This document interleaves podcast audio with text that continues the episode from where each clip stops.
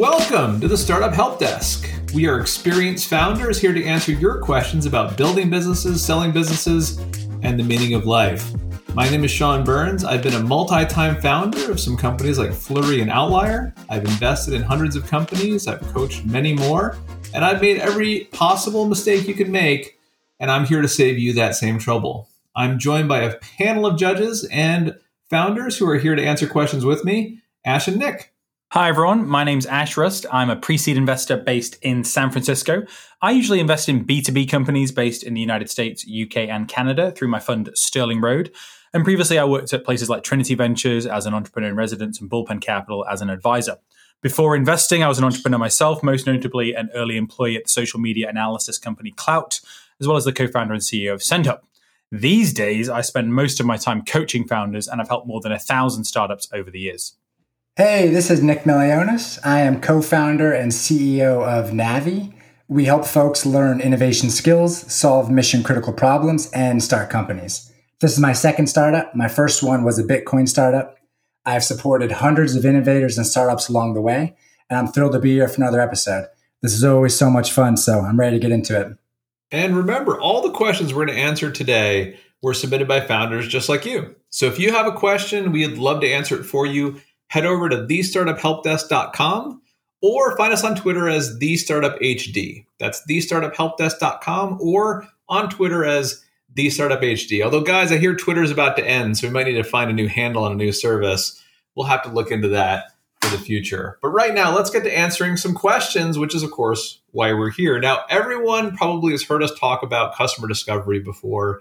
It's how you learn about customers and learn about problems long before you found product market fit and you're building your product. Today's episode, all of our questions are about customer discovery. And this means lots of founders have questions, and that's great. That's what we're here for. So let's get started, guys. Our first question is when you're doing customer discovery, how do you conduct an effective interview? And that interview is you're sitting down with a, a, a person who might be a customer, you want to learn more about them. How do you interview them for maximum effect? Nick and Ash, what do you think? Yeah, I love this. I'll I'll break it down into three parts for how I think about it, then I'll kick it back to Ash. So part one is the introduction for the interview.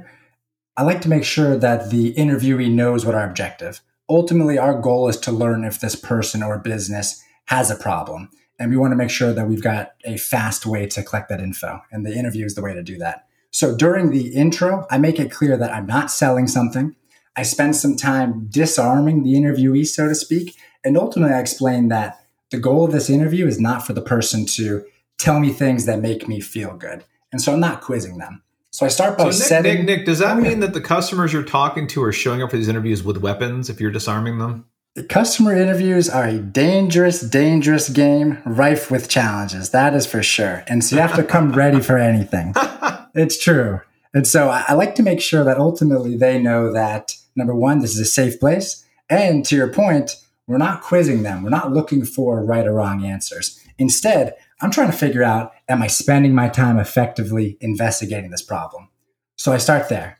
Then for the interview itself, I break it into really three stages. I ask a when question. So I say, when was the last time you did X, Y, and Z thing? That helps us anchor our conversation in reality and the problem I'm trying to solve. Then I ask them behavioral questions to make sure that I understand how they solve the problem today.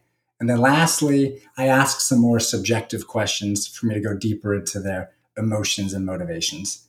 Then I won't get into the full details, but I thank them. I make sure they know I want to keep talking to them. And ultimately, I ask them if they can introduce me to others so I can continue this interview process and speak to more great folks. That's my general framework. Ash, what's your take?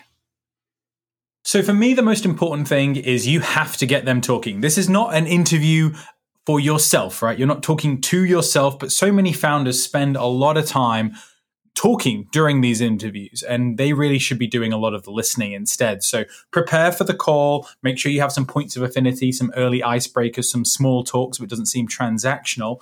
But really we just want to get the customer talking mainly about their problems. Let's not assume that the problem that you're trying to uh, investigate is in fact a big problem for them. Let them talk about the problems they're having let them talk about how they're solving those problems and why they're a problem. You may well discover a better problem than what you initially imagined. Now, of course, you can provide possible solutions. And what we're looking for when you have those solutions is this idea that they're super excited about it, that they're willing to trust a small startup such as yourself. They're reaching across the table saying, Hey, I need that right now. I'm going to get promoted if you, uh, if you give me that. So please put me on the wait list.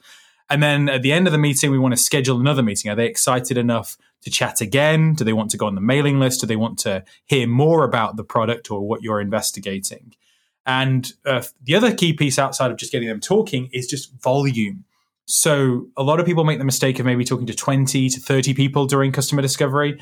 Really, it needs to be in the hundreds. A lot of serial entrepreneurs that I work with will speak to more than 200 people during the customer discovery phase. So I, this brings up an interesting question that I have not thought about before.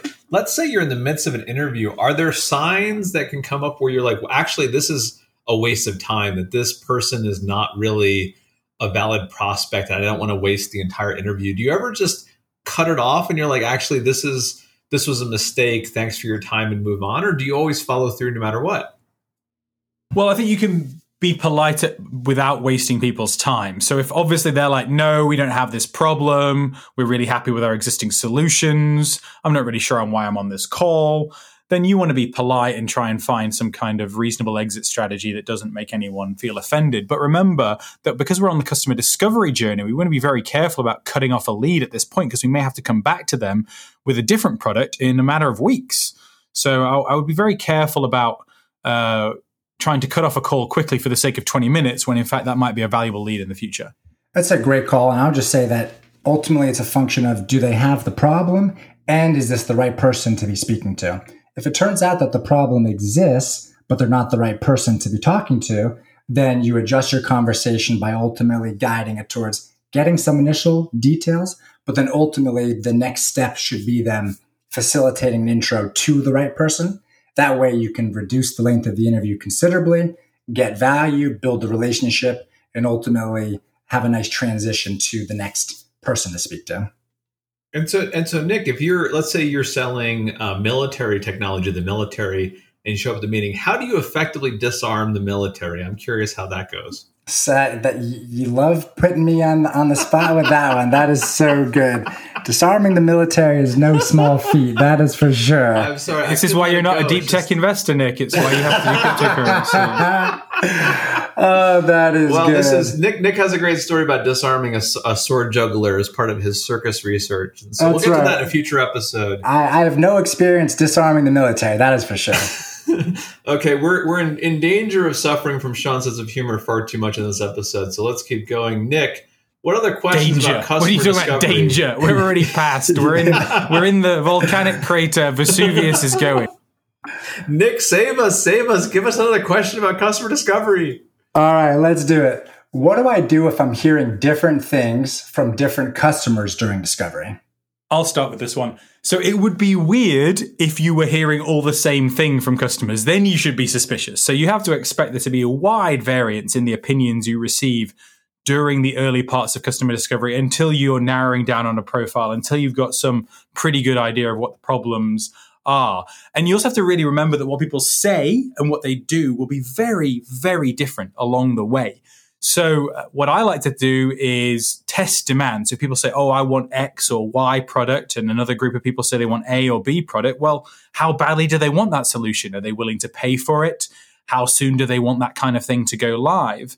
Um, and then when you have one interview where it goes perhaps one particular way and they push towards uh, a, uh, a particular strategy, test that strategy in the next discussion you have with a completely new customer. Did they react positively to that. That way, you can at least see if this idea is more prevalent or if uh, other people share that opinion. And then, if you want to go broader, maybe this idea is gaining traction, then you can do things like automated testing. That's where you might do Google ads or Facebook ads to see whether or not there's demand for this particular problem to be solved, this particular solution that you're building. And remember to focus on really narrow customer profiles as well. If you're hearing lots of things in customer discovery, it may well be that you're just talking to different types of customers. And so it's to be expected if we haven't narrowed down our customer profile.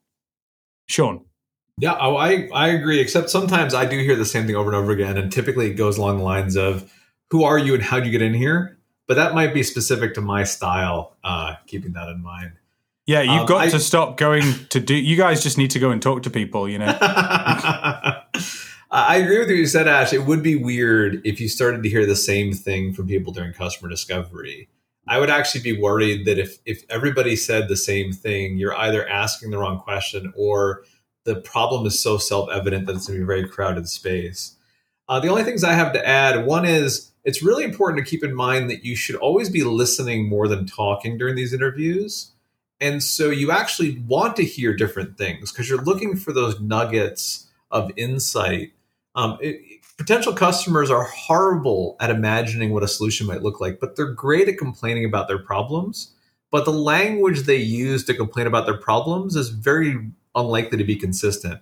And so you're going to hear different things. Your job is to take that back and look for that common thread that's woven through all of the responses that you got. And instead of asking them, well, do you like X or do you like Y, which is a very easy question for them to get wrong, you, you just listen for how do they talk about their problems? How are they summarizing it? And in the future, you can come back with a proposal saying, if I had a solution that did this, would that work for you? But that comes in the future. So I think that's And absolutely Sean, true. would your spouse say that you are good or bad at synthesizing complaints?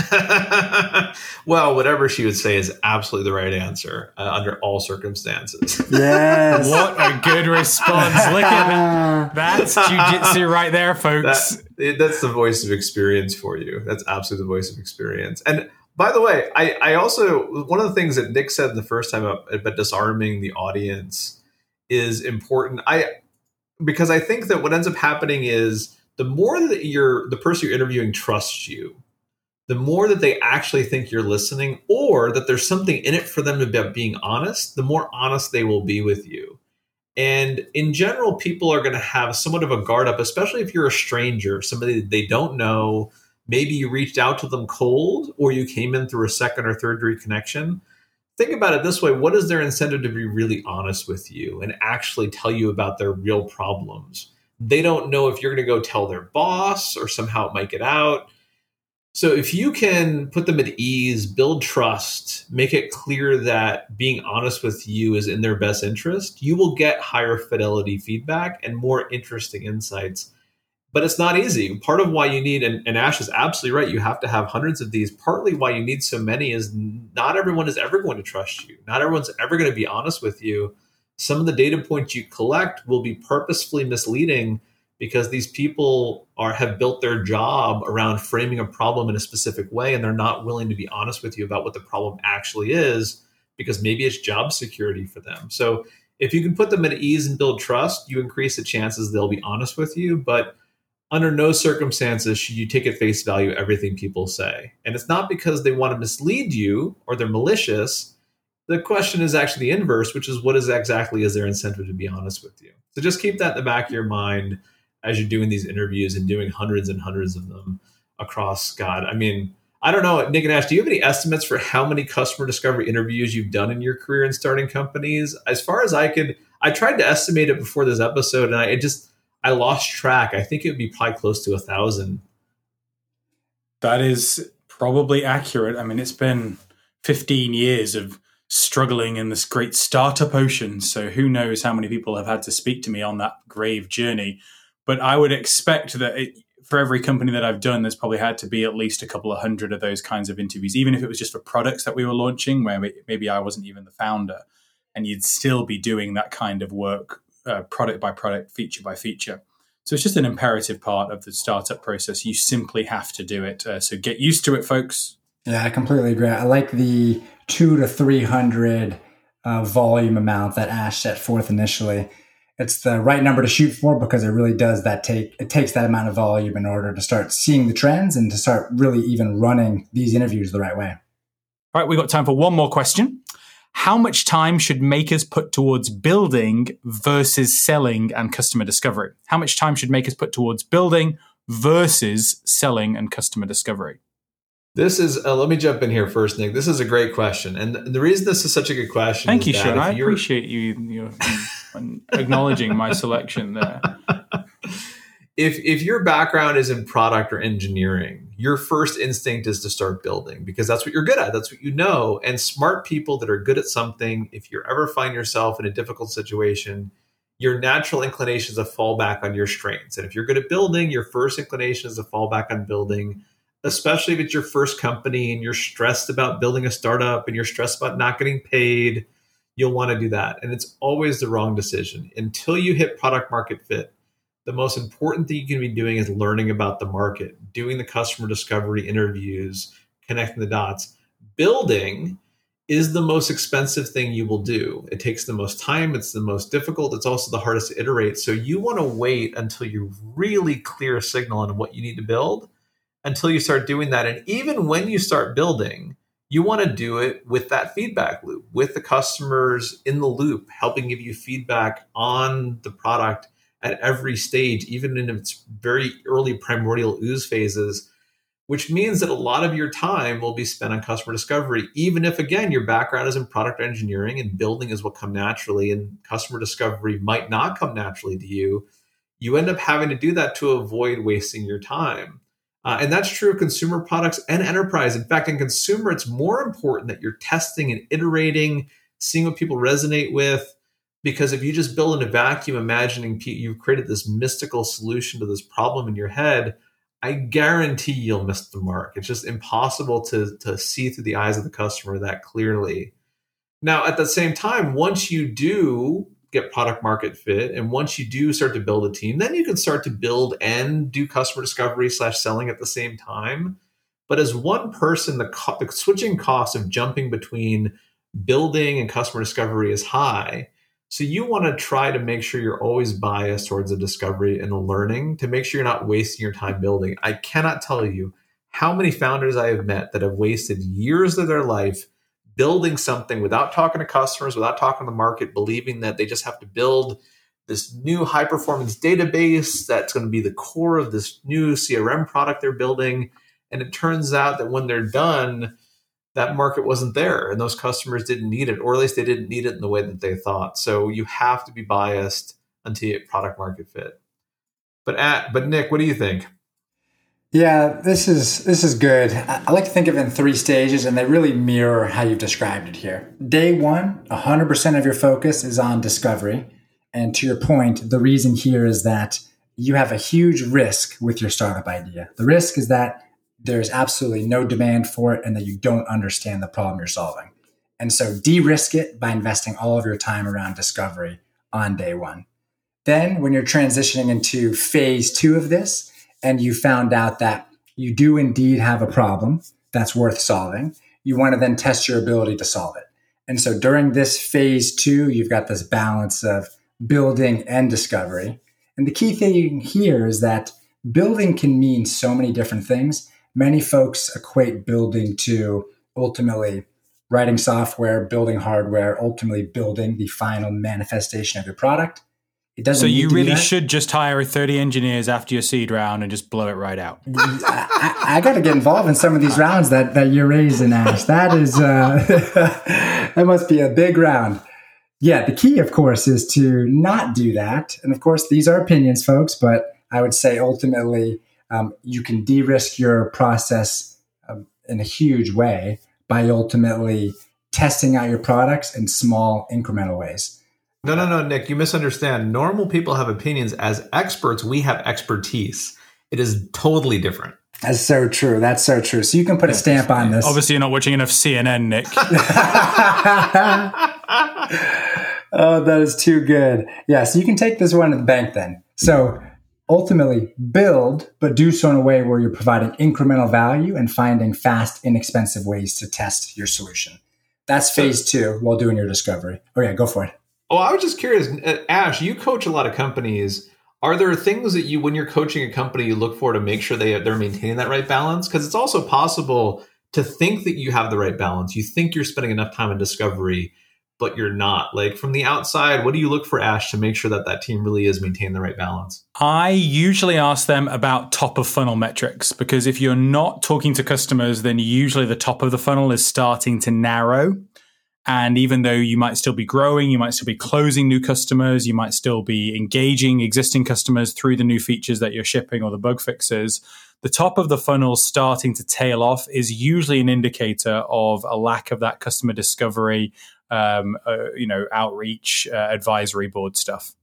Fair enough. I, I had this, um, somebody framed this to me once, which is if you're a product oriented person and you're coming out of either a big company where it's really hard to build product because you have to get approvals and things, or you're coming out of a startup that really didn't work out, you can have a lot of built up potential energy, a lot of energy around building product. And, and somebody referred to it as the madness, which I really like, which is you have this madness where you just desperately want to build product because you haven't been able to build product for so long, trapped in these bureaucracies, these broken mm-hmm. situations.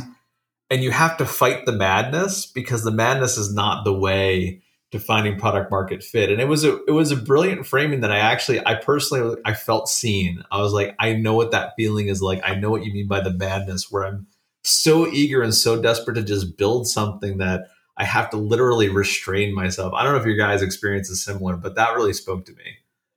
Oh, for sure. I remember at SendHub when we were just a texting company and that we were growing like absolute wildfire.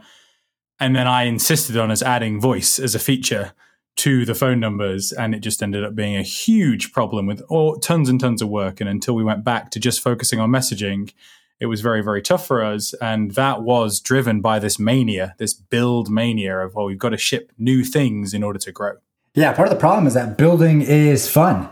And so it's really difficult to turn it down, so to speak. And that's why, of course, it makes sense to be really thoughtful and be careful not to build when you don't have proof just yet.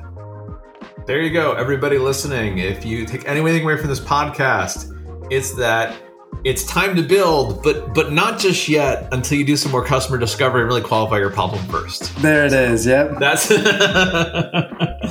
okay. We're out of time. Uh, the startup help desk is coming to a close. As always, Ash and Nick, it was a ton of fun. Thank you for all the insights and expertise.